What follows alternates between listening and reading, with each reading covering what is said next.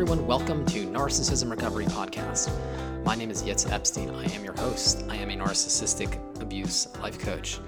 Today, I will be discussing how narcissistic abuse emasculates victims. Emasculation is defined as depriving a man of his male role or identity.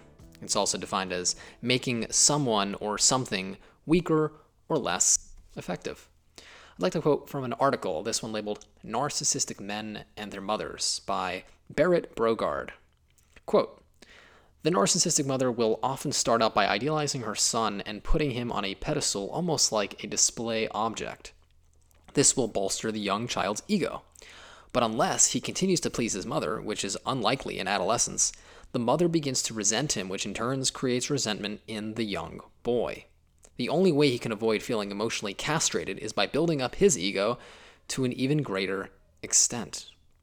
The reason that sons of narcissistic mothers are more likely than daughters to become narcissistic themselves is that mother son relationships are fundamentally different from mother daughter relationships.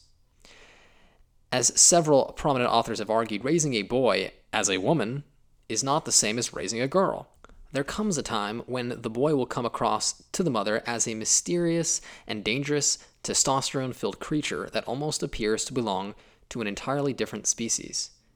It is this failure to identify with the adolescent male that makes the relationship more likely to go sour, forcing the boy to find his own path in life and build up a grandiose appearance that isn't easily threatened by the mother's huge ego.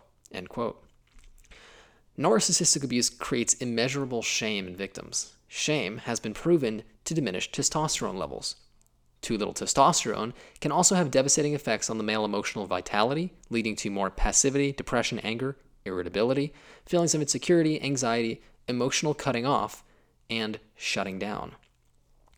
Now, when someone is suffering with shame, when they are drowning in shame, they will develop self hate, disgust, most specifically surrounding their sexuality and sexual identity. In this way, narcissistic abuse effectively shames the victims and therefore emasculates them. While all narcissistic abusers are dangerous, narcissistic and psychopathic females are particularly so. For the most part, women are much more sexually aware and in touch with their emotional and spiritual side. When they choose to abuse their male counterpart, while men are generally more inclined to revert to physical aggression to fight, females are more inclined to combat in silent and covert aggression. In relationships, they can abuse very easily by sexually shaming, controlling, manipulating, or through their rage. Doing so has a profound effect on men who, while may seem like the tougher of the two sexes, are sensitive and feel sexual disappointment and dissatisfaction of their female partner's sexual needs. This causes inner shame and can effectively lead to extreme emotional and mental disease and emotional sexual castration. In addition, Sexual wounds create shame. When young boys, adolescents, and adults are shamed for sexually exploring, they will ne- inevitably have the silent sexual wound. These wounds lead to shame and the eventual emasculation if these wounds are not healed. In today's narcissistic society, it is a shame and guilt based society. Those who pay the highest price in this emasculating society are the men. Not to say that women don't suffer and if men suffer, then by default, so do women, and the relationship structure as a whole. The corrupted system that we see today is entirely slavery. This very system enslaves its own kind and, by virtue of shame, controls the masses, effectively emasculating victims. This society is self destructive in nature and is destroying its inhabitants and its relationships of those engaged in it.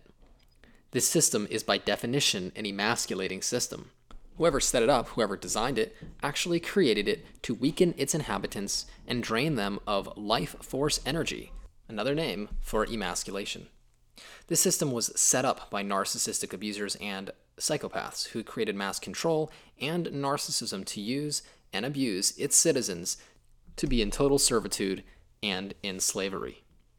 There is no need to fix this system. It was a corrupted system to begin with. This system needs total dismantling and recreating in a more healthy and sustainable way. One not built on lies, deception, selfishness, and greed, but rather on health, respect, inner peace, love, and interconnection as the highest pursuits. I hope that this podcast resonated with you and inspires you to take a look at the society we live in and see how, in fact, it is narcissism and in need of total repair.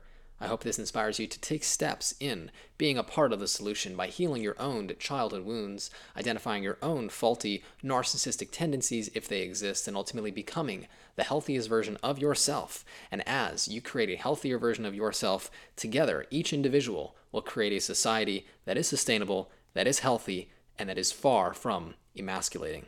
If you are struggling to recover from narcissistic abuse, please reach out for a free 15 minute consultation that can be reached by email yitz, Y-I-T-Z, at psychologicalhealingcenter.com by phone 252 696 4852. I want to thank you so very much for listening to this episode. It's an absolute honor to bring you this information today, and until next time, all the very best.